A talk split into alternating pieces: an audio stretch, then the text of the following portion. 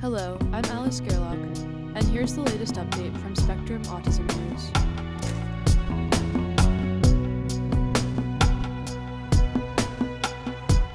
RNA therapy restores gene function in monkeys modeling Angelman syndrome by Brendan Borrell.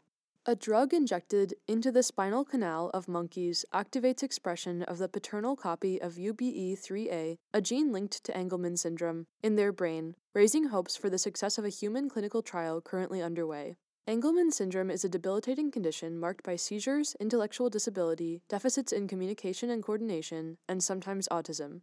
The syndrome arises primarily from an absence of E3A ubiquitin protein ligase, UBE3A, in a child's brain. People typically inherit working copies of the UBE3A gene from both parents but develop Angelman if the maternal copy is missing or contains mutations.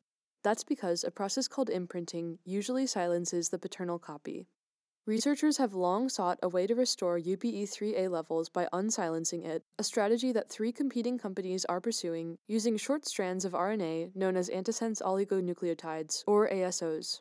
One of these ASOs, from Ultragenyx, a biotechnology company in Novato, California, was able to increase UBE3A levels by 40% in the brains of crab eating macaque monkeys, according to a report published in Science Translational Medicine on the 22nd of March. Ultragenyx began testing the drug in people in a phase 1 2 clinical trial in 2020. This study shows the potency of that lead compound in a non human primate, which is probably as close to a human situation as we can get in an animal model, says Ype Elgersma, professor of neuroscience and head of the Encore Expertise Center at Erasmus University in Rotterdam, the Netherlands, who was not involved in the study. To achieve such results, however, the researchers had to use three 5 mg doses injected at two week intervals, Elgersma notes, which is much higher than the dose currently used in the clinical trial. The human trial had initially tested higher doses, but was temporarily halted and modified after all of the participants experienced leg weakness, a side effect that may be inherent to injecting higher doses of ASOs into the spinal canal. Interim results from the trials suggest that a lower dose is safe, and the participants showed improvements in certain areas. But Elgersma asks Will the current dose used in the clinical trial be high enough to induce sufficient levels of UBE3A in Angelman syndrome patients?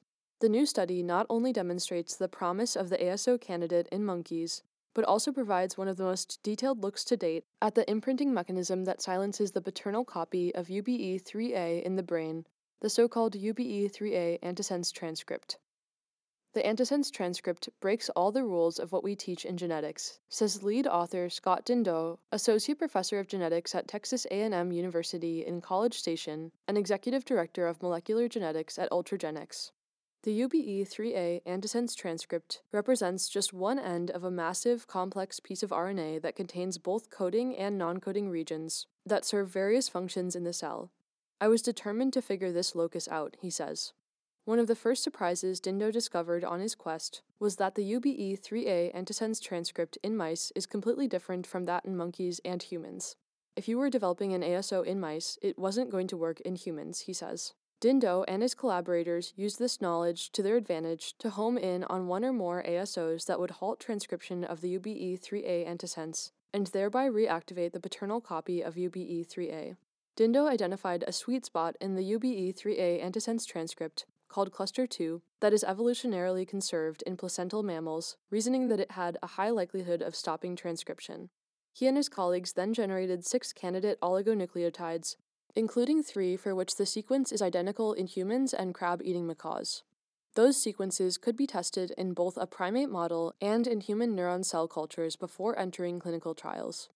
Their lead candidate among the three proved more effective at blocking the UBE3A antisense than did topotecan, a chemotherapy drug that has also been explored for that purpose. This is the first comprehensive picture of what the antisense really looks like at a sequence level and what regions one would want to target says Mark Zylka, professor of cell biology and physiology at the University of North Carolina at Chapel Hill, who was not involved in the work, but whose lab has been employing a CRISPR based strategy to boost UBE3A levels in mice. The next step, Zilka says, will be to see whether one company's molecule, or all three of them, ends up succeeding in human trials. It's good to have multiple products against a single thing because you don't know short term and long term what the side effects might be, he says.